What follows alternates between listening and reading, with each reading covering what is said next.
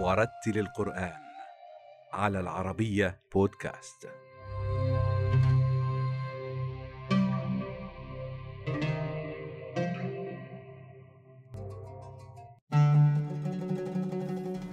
ولد القارئ السوري ياسر حسين في مدينة دمشق.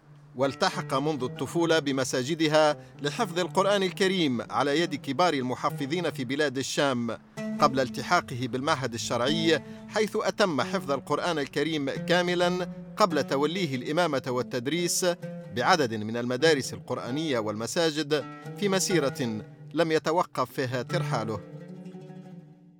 طبعا القرآن الكريم آه، من البداية كان من الصغر. يعني من عمر سبع سنوات ثمان سنوات ما نسميه في بلادنا العربية الكتاب. لكن كنا نحفظ آه، آه، جزء جزئين ثلاثة وكانت آه، مداومتنا على الكتاب في العطلة الصيفية في المدارس.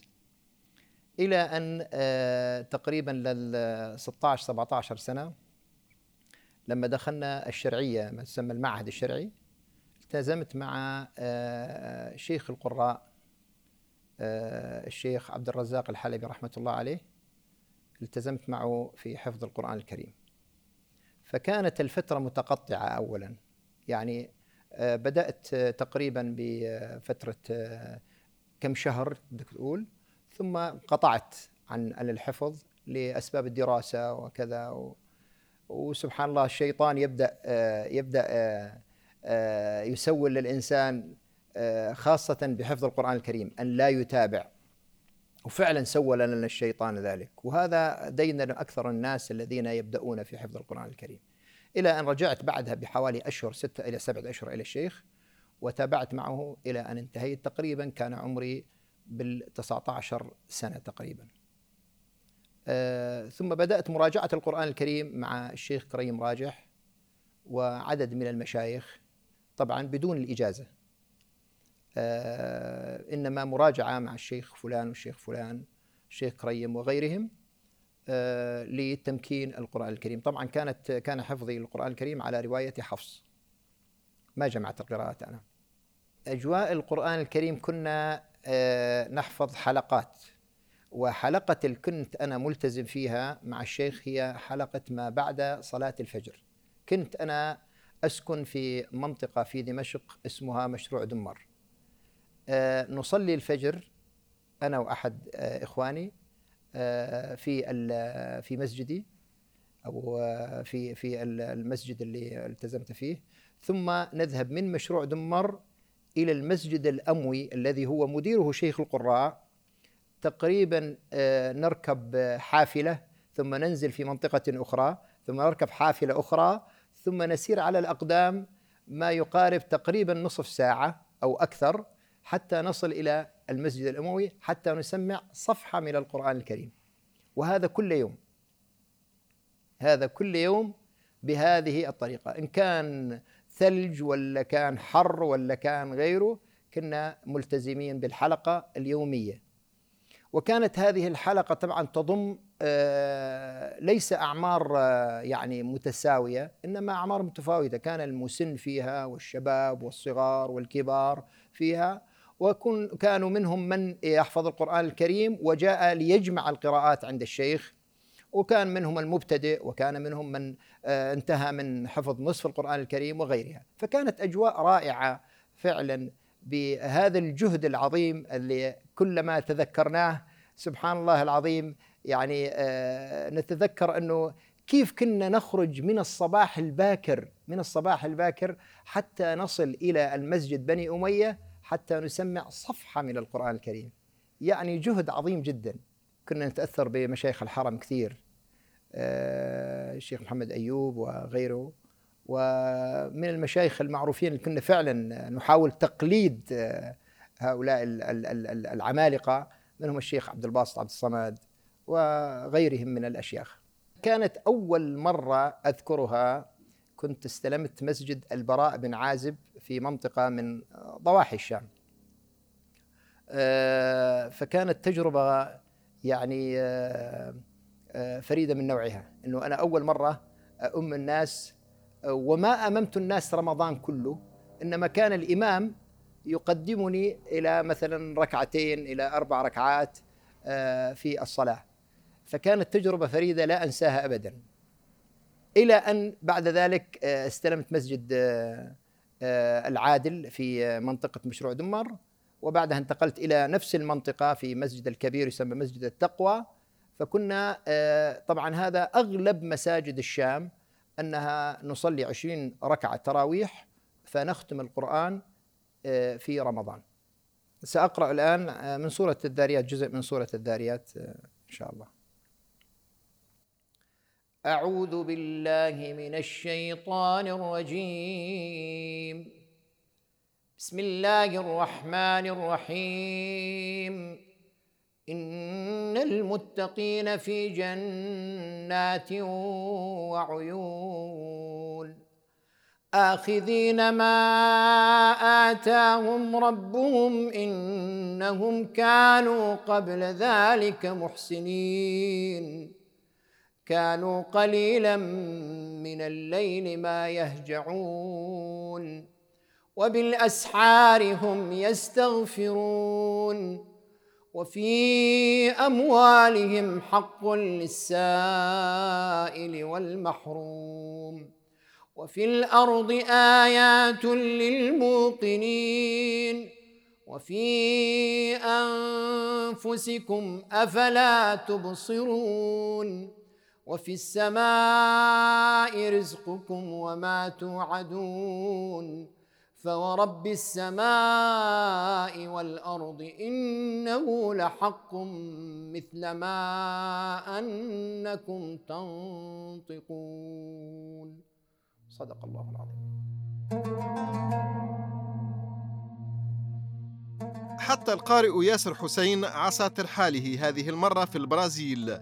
كإمام وخطيب في مسجد الحمزة في ساو باولو إضافة إلى توليه رئاسة القسم الديني بالمدرسة الإسلامية البرازيلية التي يؤمها المئات من أبناء الجالية العربية المسلمة المهاجرة التي استقرت في البرازيل. انتقلت إلى البرازيل بأواخر ال 95 1995 أه وصلت إلى البرازيل فاستلمت مسجد سان ميغيل باوليستا لمدة تسع سنوات. ففوجئت أن في البرازيل أه أن ال ال ال الأئمة لا يختمون القرآن آه، في رمضان. وأنا أردت أن أطبق تجربتي في سوريا في البرازيل. فكانت تجربة عكسية علي لأن الناس ما اعتادت على هذا النمط. خاصة في أول رمضان يعني كثير من الناس ما أحبوا أن الإطالة في الصلاة لأنه هنا في البرازيل يصلون نصلي آه، ثمان ركعات التراويح. آه، مر طبعا آه، فترة فاستلمت مدير معهد تحفيظ القرآن الكريم في منطقة سان برناردو دي كامبو. وجلبنا الطلبة من كافة أنحاء البرازيل لحفظ القرآن الكريم وتعليم العربية. طبعا كان المعهد آه، داخلي فيه المنامة طبعا والطعام والشراب وينفق عليه للطالب من من تعليمه للقرآن الكريم. حتى في في الفترة الصباحية عندما يذهب إلى المدرسة البرازيلية. وفعلا تخرج من من المعهد طلبة آه، منهم من يحفظ جزء من القرآن ومنهم من يحفظ القرآن كله. وكانت تجربة فريدة من نوعها الحمد لله لكن الآن آه، أغلق المعهد ولكن فتحت اليوم مدارس كثيرة لله الحمد في البرازيل لحفظ القرآن الكريم.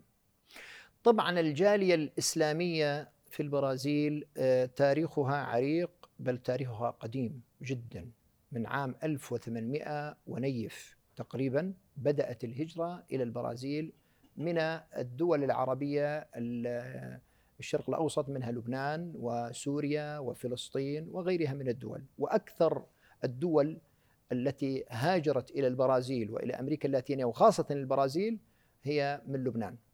فالعدد الأكبر اليوم في في البرازيل من الجاليات هي الجالية اللبنانية التي فاق عددها 14 مليون في البرازيل. ثم تأتي بعد ذلك طبعا الجالية الفلسطينية وبقية الجنسيات الأخرى. طبعا الجالية بدي أقول استيقظت أو فاقت من سباتها بالستينات. حتى بنت طبعا آه، المراكز منها مركز آه، المركز الإسلامي جامع آه، البرازيل والمدرسة الإسلامية والمقبرة الإسلامية وإلى غير ذلك. وهذا الشيء هذا هذه الصرح إن كان المدرسة أو المقبرة أو أو المسجد البرازيل يعني قام على على على المسمى بالبرازيل المسكاتية هو البائعين المتجولين. الجالية اليوم كما قلت آنفا يعني آه، تريد أن تعلم أبنائها القرآن الكريم واللغة العربية بأي وسيلة كانت. منهم من فكر آه، أن يرسل ولده إلى لبنان. أو إلى الدولة العربية التي هو منها إن كان سوريا ولا لبنان ولا فلسطين ولا غيرها. وطبعا هذه التجربة ما أعطت برأيي ما أعطت النتيجة ال ال ال التي آه، يفكرون بها. النتائج اللي أعطت فعلا آه، ثمارها عندما التزم أبناء الجالية بالمدارس الإسلامية مدارس تحفيظ القرآن الكريم في هذا البلد. فانفتحت مدارس في كثير من المساجد في كثير من المراكز وكثير من الداعمين من من من من أهل الخير آه، فتحوا مدارس في هذا البلد آه، لتحفيظ أبناء الجالية. والحمد لله اليوم يعني كما ذكرت انفا عندنا كثير من الطلاب الملتزمين. التزام يومي ليس في العطلة الصيفية أو عطلة السبت عطلة السبت والأحد التزام اليومي في حفظ القرآن الكريم وتعليم اللغة العربية. طبعا هو هي البرازيل بلد مسالم اولا بلد مفتوح للجميع آه، بلد الحريات.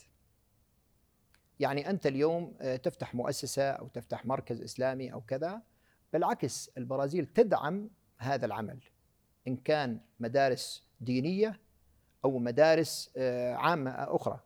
فالشعب البرازيلي شعب طيب شعب يحب أو ما يقال يستقبل الغريب ويحتضن فعلا.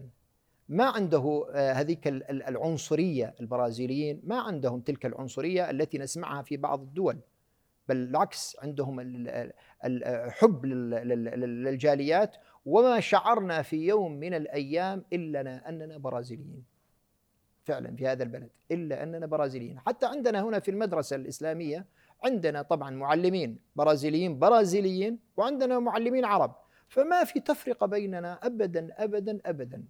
ما نحس الا نشعر اننا نحن شيء واحد. يعني البرازيلي عندما يسمع فعلا القرآن الكريم آه، يسر جدا.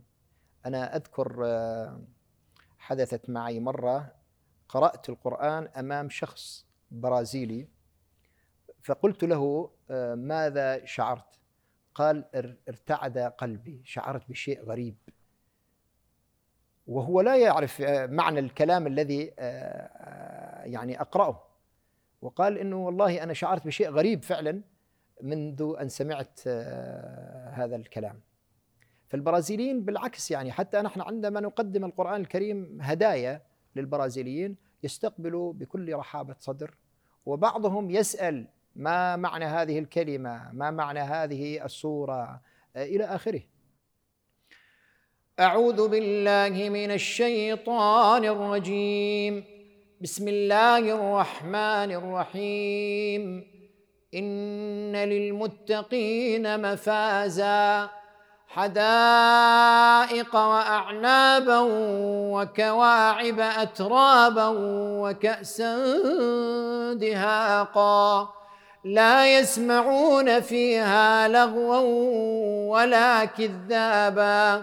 جزاء من ربك عطاء حسابا. رب السماوات والأرض وما بينهما الرحمن لا يملكون منه خطابا. يوم يقوم الروح والملائكة صفا لا يتكلمون لا يتكلمون إلا من أذن له الرحمن وقال صوابا ذلك اليوم الحق. فمن شاء اتخذ إلى ربه مآبا. انا انذرناكم عذابا قريبا يوم ينظر المرء ما قدمت يداه ويقول الكافر يا ليتني كنت ترابا صدق الله العظيم. حقيقة شهر رمضان في البرازيل أجواؤه يعني آه، ممكن أن تقارنها بأجواء الدول العربية أو يمكن أفضل شوي. لأنه يجهز فعلا إحنا بدولنا العربية نجهز لهذا لرمضان قبل كمان يمكن أن يكون قبل أشهر أو أيام. وكذلك في البرازيل فعلا ينتظرون شهر رمضان يعني آه، بفارغ الصبر. تقام في رمضان موائد الإفطار في أغلب المساجد طبعا مجانا بأغلب المساجد تقام موائد الإفطار ويدعى إليها أبناء الجالية آه، والعائلات لحضور آه، الإفطار في رمضان. طبعا أيضا آه، غير موائد الإفطار طبعا تقام حلقات القرآن في المساجد، الدروس والندوات أيضا في المساجد، مسابقات القرآن الكريم في المساجد، أيضا مسابقات دينية أيضا تقام في رمضان، يعني جو حافل بالبرامج الدينية آه، آه، آه، في هذا الشهر العظيم. إضافة بعد بعد انتهاء الشهر طبعا العيد العيد في سان باولو وفي بعض المدن الكبيرة التي تضم عدد كبير من الجالية يكون فيها برامج رائعة في رمضان أن تحضر الجالية في عدد من المراكز التي تحددها الجالية ممكن في مزارع في مزرعة أو غيرها وتضم الجالية تضم يضم المكان آلاف من أبناء آلاف من أبناء الجالية يحضرون هذا اليوم معايدات في هذا اليوم من الصباح إلى المساء. طعام ولعب وشراب وغير ذلك وبرامج دينية أيضا وصلوات في ذلك المكان. فيعني هذه الأجواء أتوقع خاصة يوم العيد مثلا لا نجدها في دولنا العربية هذا هذا هذا البرنامج الذي نراه في البرازيل. أعوذ بالله من الشيطان الرجيم. بسم الله الرحمن الرحيم. إن الذين سبقت لهم من الحسنى أولئك عنها مبعدون. لا يسمعون حسيسها وهم فيما اشتهت أنفسهم خالدون. لا يحزنهم الفزع الأكبر وتتلقاهم الملائكة وتتلقاهم الملائكة. هذا يومكم الذي كنتم توعدون. يوم نطوي السماء كطي السجل للكتب كما بدأنا أول خلق نعيده وعدا علينا إنا كنا فاعلين. ولقد كتبنا في الزبور من بعد الذكر أن الأرض يرثها عبادي الصالحون. إن في هذا لبلاغا لقوم عابدين. وما أرسلناك إلا رحمة للعالمين. صدق الله العظيم. بارك الله فيكم.